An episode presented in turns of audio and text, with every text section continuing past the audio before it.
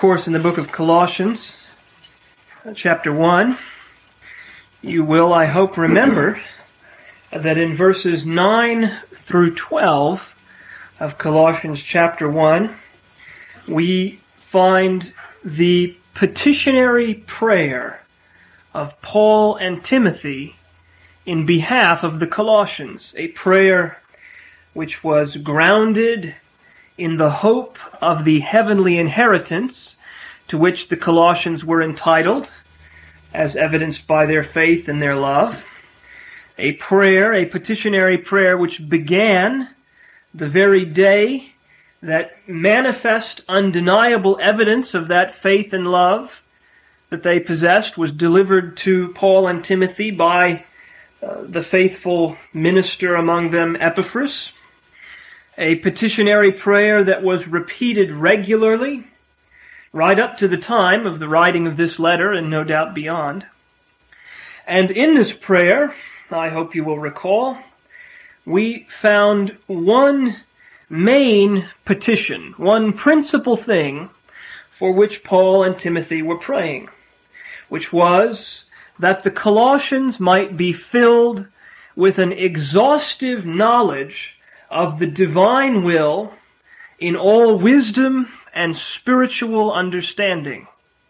The knowledge sought was knowledge of God's revealed will, that which God has delivered to us in His Word regarding what we ought to believe and how we ought to live. The nature of this knowledge was that it might be thorough, that it might be an exhaustive knowledge as well as being an intimate and an inward knowledge. In its extent, complete, but not just external knowledge, not just theoretical knowledge, not just something that they could parrot back when asked, but an inward, an intimate knowledge personally received with sincerity of heart. And this knowledge was to be held in what was called all wisdom and spiritual understanding.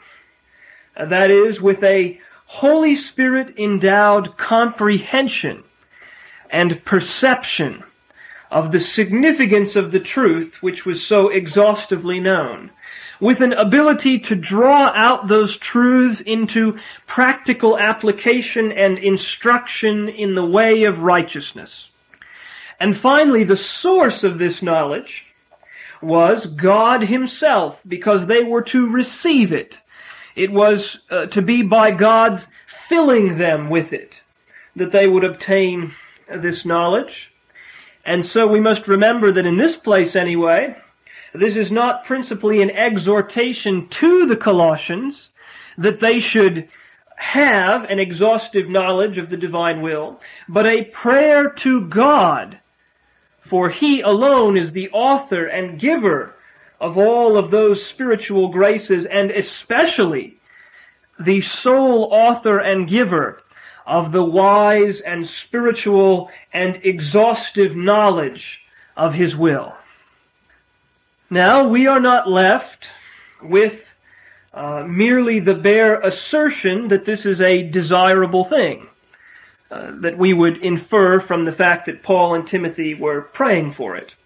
Instead, we are also given the purpose to which this exhaustive knowledge was to be directed.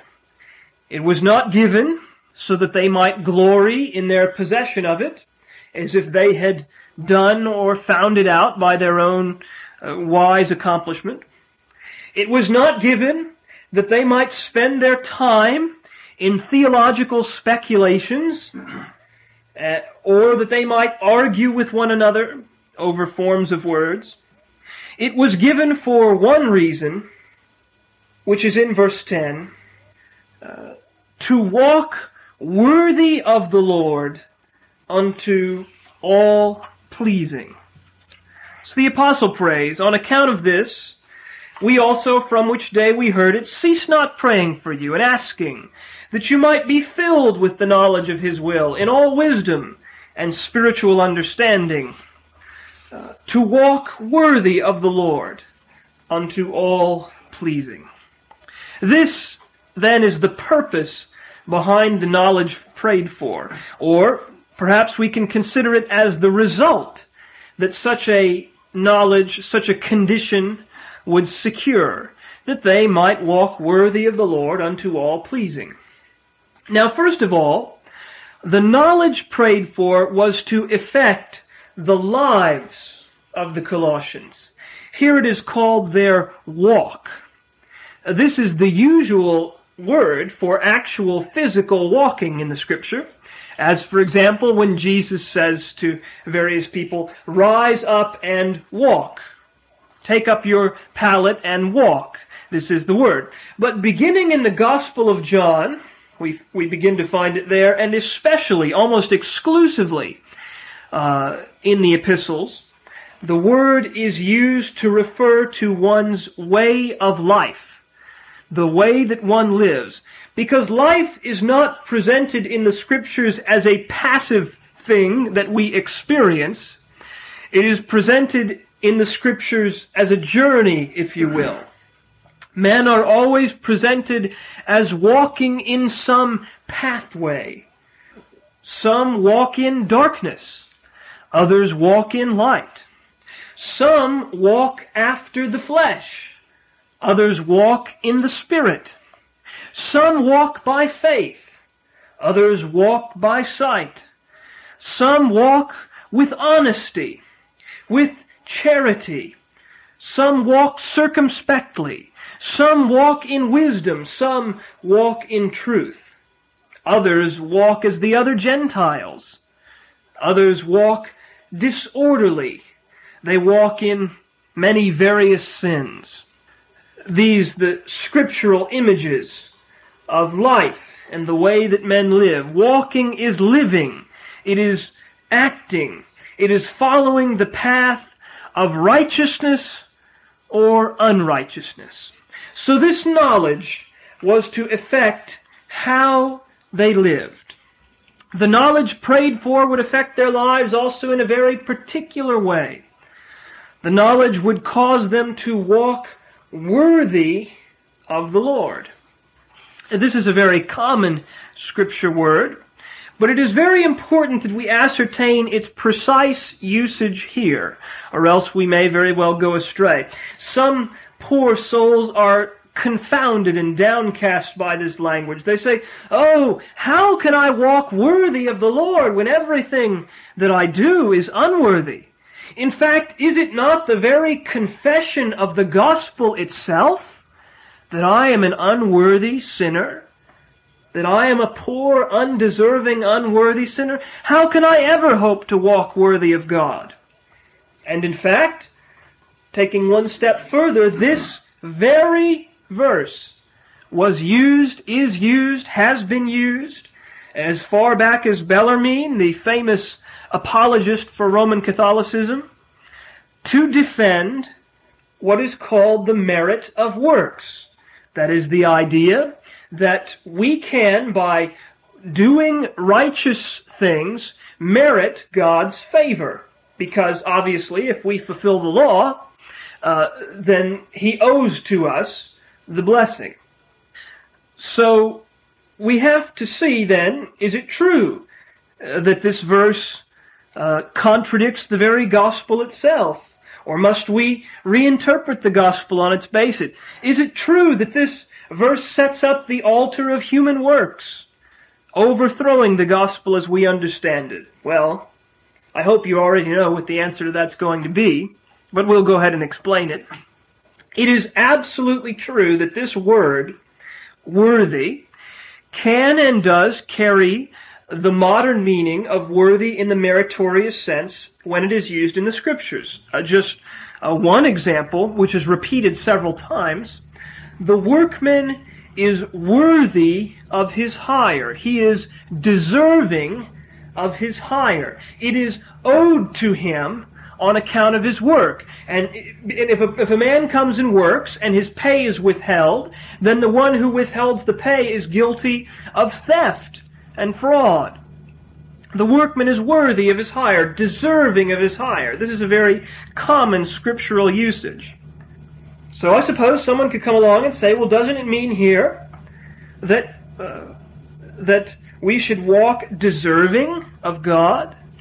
Well, although it is a common scriptural usage, it is certainly not the exclusive scriptural usage, and in fact, the Greek word itself is much broader in application and meaning. It means not only deserving or worthy, it can also be translated, and is often translated, comparable with, or appropriate to, or becoming of. And that is the idea here. In fact, let me give you a couple of other instances where it is uh, translated in a much preferable fashion uh, by the uh, uh writers of the authorized version. Uh, for example, Romans chapter 16, verse 2. I commend unto you Phoebe, our sister, which is a servant of the church, which is at Cenchrea, that you receive her in the Lord as becometh saints, and that you assist her in whatsoever business she has need of. He, he, he, he commands them that they receive her in the Lord in a way becoming to saints, in a way appropriate to saints. Also, uh, Philippians chapter 1 verse 27, verse which you may remember, Paul says, Only let your conversation be as it becometh the gospel of Christ. Only let your conversation be as it becomes the gospel of Christ. That whether I come and see you or else be absent, I may hear of your affairs, that you stand fast in one spirit, with one with one mind striving together for the faith of the gospel. It is not that they were to walk worthy of God in the sense of deserving or meriting good treatment from Him. Rather, the Colossians would walk in a way appropriate to a profession of the Lord. They will walk in a way becoming to God and the profession of God, rather than walking in a shameful way, which brings reproach on the name of God, as it is said of those Jews in the book of Romans, for the name of God is blasphemed among the Gentiles through you because of their hypocrisy, because they were boasting of the law and then breaking it uh, for obvious anybody to see. And so Paul says that the name of God is blasphemed among the Gentiles through you. This is a way of walking which is opposite of that, of walking in a way becoming and appropriate and God honoring. And the phrase here, worthy of God or becoming of God, is somewhat shorthand, obviously. Uh, there are two other similar passages, uh, in addition to the ones we already quoted. Ephesians chapter 4, verse 1. We, have already quoted Philippians 1.27, let your conversation be as is becoming to the gospel of Christ. Ephesians 4.1, I therefore, the prisoner of the Lord, beseech you that you walk worthy or appropriate to or becoming of the vocation wherewith you are called with all lowliness and meekness, with long suffering, forbearing one another, endeavoring to keep the unity of the Spirit in the bond of peace. And also 1 Thessalonians 2.12, uh, you know how we exhorted and comforted and charged every one of you, as a father does his children, that you would walk worthy of God or becoming of God, who has called you unto his kingdom and glory. To paraphrase the idea then, it is that they should walk in a way becoming and appropriate to their profession of Christian discipleship. They should walk in a way appropriate to their reception of heavenly grace. They should walk in a way appropriate to their allegiance to a holy and, un- and righteous God. Now, to walk in a way unbecoming to those things is first of all to walk in a way inconsistent with such an allegiance or a profession. For example, to live as a hypocrite, one who, uh, to the view of all men, professes to be one thing and lives as another. That's not appropriate. That's not becoming or adorning of Christ and of, of one's profession of Christian discipleship. It's a contradiction of it. Secondly, uh, one of the ways to walk unbecoming of the gospel is to walk is to walk in a way that causes men to have low opinions of that way, of the true way, and of Christ and God. That is the guilt of the Jews. That they walked in such a way as that the Gentiles blasphemed God on their account. That is, un, that is a walk that is unbecoming to God and inappropriate to the gospel because it causes people to blaspheme God rather than praise Him. Thirdly, it is to walk in a way that, though in itself may be lawful, causes others to stumble into sin. That's very clear from Romans, 1 Corinthians. Uh, for a person to use their liberty in such a way as it causes their brother to be snared into sin and be destroyed, that's not becoming to the gospel. That's not becoming to God. But of course, the root of these last two is the first to walk in a way inconsistent with the, uh, or contrary to a profession of Christian discipleship, uh, to a reception of heavenly grace, and to allegiance uh, to a holy and righteous God. And by the way, uh, I would have you notice that it is not only possible to live in this way, to live in such a way that is becoming to the gospel, adorning to it, appropriate to one's profession of faith.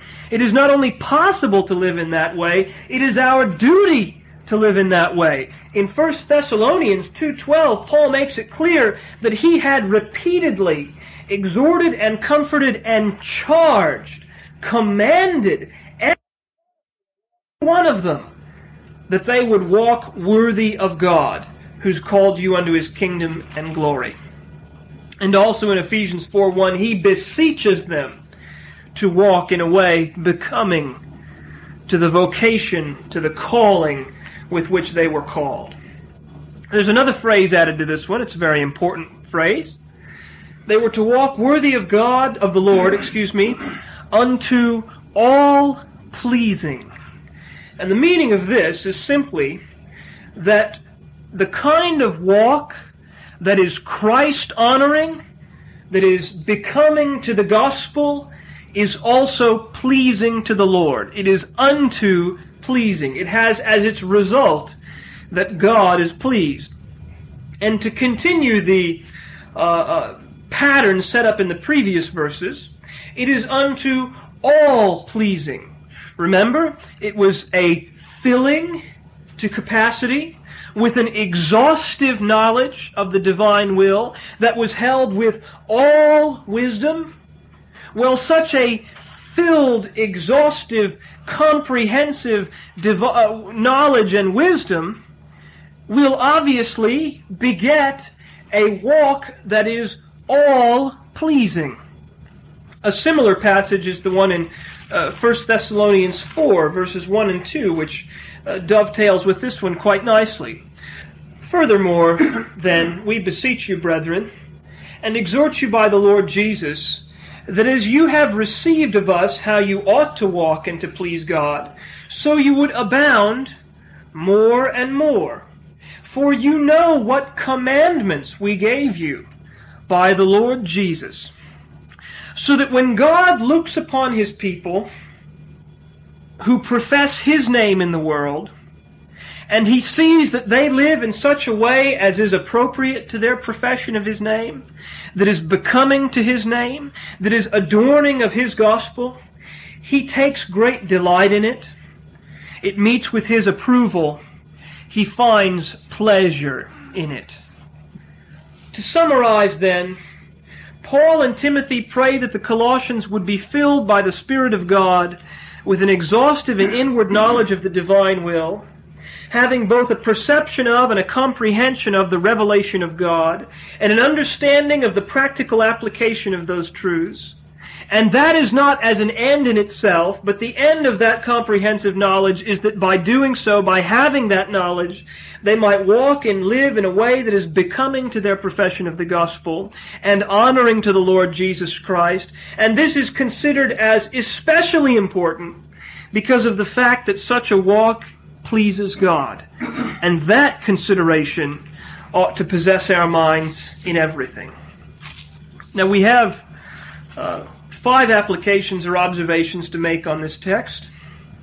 First of all, this verse teaches us that the overarching, predominant concern of our lives must be and ought to be how we may please the Lord. The scriptures over and over set forth a contrast, a fundamental contrast. Pleasing the flesh versus pleasing God. Living for ourselves versus living for Christ. Seeking the approval and the acclaim of the men of the world versus seeking the approval of God.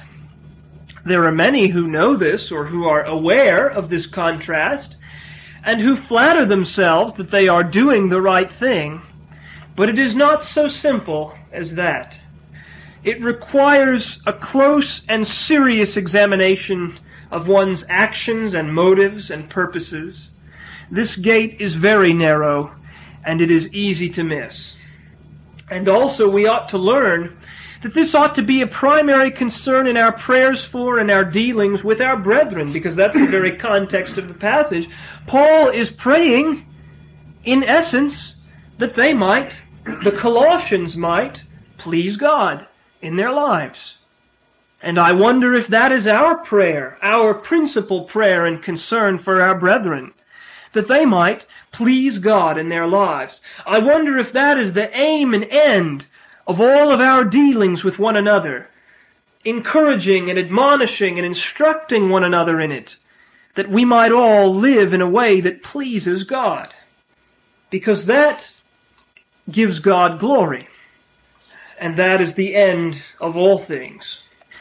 Secondly, this verse also teaches us that what pleases the Lord is when we walk and live in a way that is appropriate to our profession of faith. It is not simply enough to say, I am pleasing the Lord because I am a Christian, because I have peace of conscience in what I do. Only that pleases the Lord which adorns the gospel with holiness.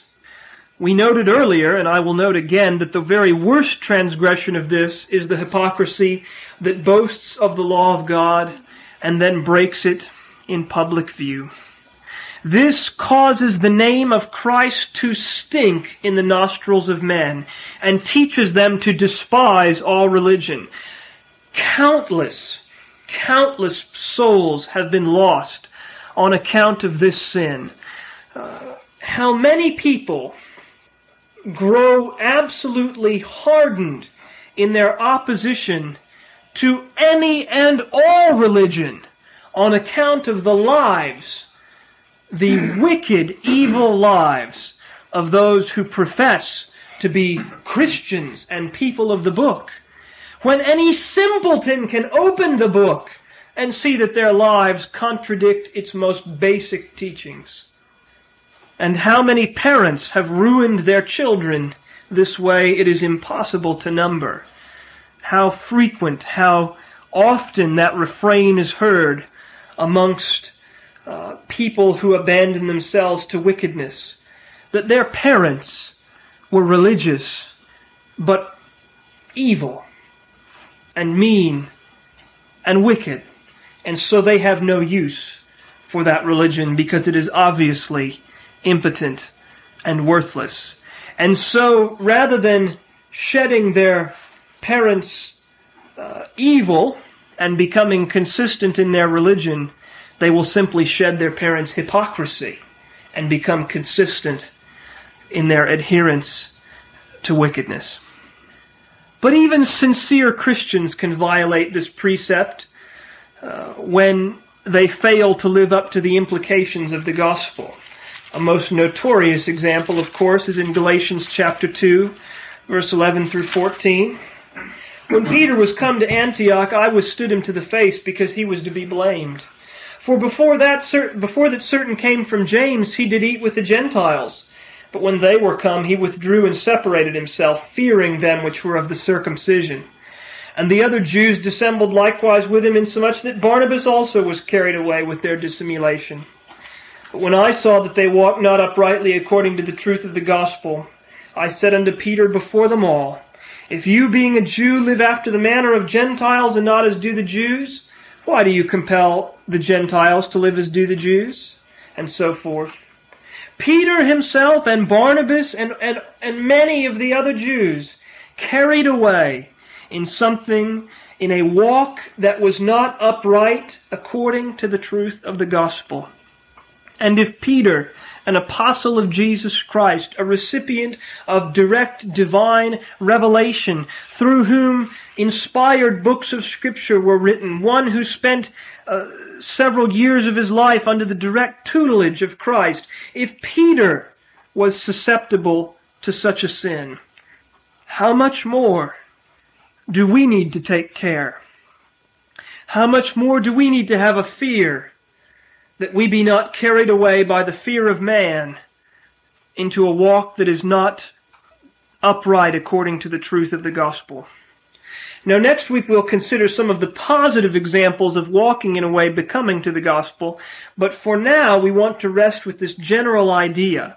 The walk which pleases the Lord is one which is becoming to and adorning of and consistent with the gospel that we own and the Christ that we serve. The third lesson from these verses is simple, but it is often ignored. Doing right starts with knowing right. This verse offers a combination knockout punch to two unscriptural opinions. This is the first blow, and it leaves flat on the canvas what we might call the anti-doctrinal opinion. We have heard this many times. I don't like doctrine. I'm not interested in doctrinal sermons. What I want is practical sermons. Sermons about how to raise children. Sermons about whether or not competitive sports are okay. And all sorts of things like that. Others want experience instead of doctrine. Doctrine divides, they say. Doctrine is the letter, not the spirit. We want preaching about Christian experience, about the baptism in the spirit, about speaking in tongues, or about the experimental process of conversion. Now, while any of those things may be perfectly appropriate subject to examine in the light of the scriptures, this is a false view. And Paul knocks it flat right here with a simple prayer. In order that they might live right, Paul prays that they might have a wise, spiritual, comprehensive understanding and knowledge of God's revelation. You must first know truth. It all begins with the knowledge of God. Those who stigmatize, who avoid, who have no use for doctrine, who cannot bear to hardly sit still for an edifying doctrinal sermon, those people are cutting off the only pathway to the practice or experience which interests them. I cannot emphasize enough how aberrant and misleading this opinion is. In fact, it will, if allowed to develop to fruition, it will overturn all true religion. It is the only hedge against heresy. It is the only hedge against false experience. It is the only hedge against unbiblical practice. But more than that, it is the foundation. It is the root out of which the tree of holiness grows to fruit bearing. No more, no sooner will you have a holy, truly, roundedly holy, living group of people who despise doctrine or, or have no use for it or want to get away from it or can hardly sit still for it, then you will have a beautiful fruiting tree that has no root. It will never happen. It will be aberrant holiness, heretical holiness, unbiblical experience, Phariseeism as well. But, lest we be taken in a wrong way, we should move to the other opinion, which this verse delivers a knockout punch to, and that is the antinomian opinion. Because this verse not only teaches that doing right starts with knowing right, it also teaches that knowing right is for the purpose of doing right. There is no room in the apostles' scheme of doctrine for a purely speculative theology. There is no, there is no room here for theology, for the knowledge of God independent of holy living. The man who achieves supposed great learning in theology who yet lives in an evil way in the words of the apostle, knows nothing yet as he ought to know. But this is unfortunately a prevailing condition in our day. The evangelical churches are filled with doctors of theology whose homes are a wreck, whose marriages a disaster, whose personal piety frequently altogether absent. In fact, this perverted view has been elevated to the status of a principle among many, so that any assertion of a necessary connection between knowing the truth and living the truth is considered to be some sort of bizarre legalistic Phariseeism, some sort of adherence to works salvation. We can thank uh, our dispensational friends for that, for much of that. But every page of the scriptures rings forth the vital necessity of personal holiness and obedience to the Lord and to remove that truth, we would have to go after the scriptures with a more aggressive pair of scissors than Mr. Jefferson used to remove the supernatural from the life of Christ. The end of knowledge, the purpose of knowledge is holiness. The right use of knowing the truth is being conformed to God's holiness in heart and life. So two opposite evil opinions, the antinomian and the anti-doctrinal, both thoroughly demolished by the simple prayer of the apostle. And finally, uh, for our fifth point, I want to observe in relationship to those false teachers whom he was opposing, would you notice that Paul does not hold back here in expressing the importance of gnosis, epignosis, and sunesis, of knowledge, exhaustive knowledge, and wisdom and understanding? In, indeed, he preempts these teachers by affirming the vital necessity of gnosis, epignosis, and sunesis, and praying for them with fullness and with exhaustive comprehension but he joins them firmly with gospel holiness, the specifics of which he will shortly express in uh, the rest of verse 10 and 11 and 12, and a comprehensive gospel holiness. And he makes the end of epignosis and gnosis and synesis of knowledge and wisdom and understanding to be not personal enlightenment or mystical transformation or asceticism or worship of angels, but the pleasing of the Lord Jesus Christ by a holy walk that is becoming to the profession of the gospel. And may we all follow in that way. Amen.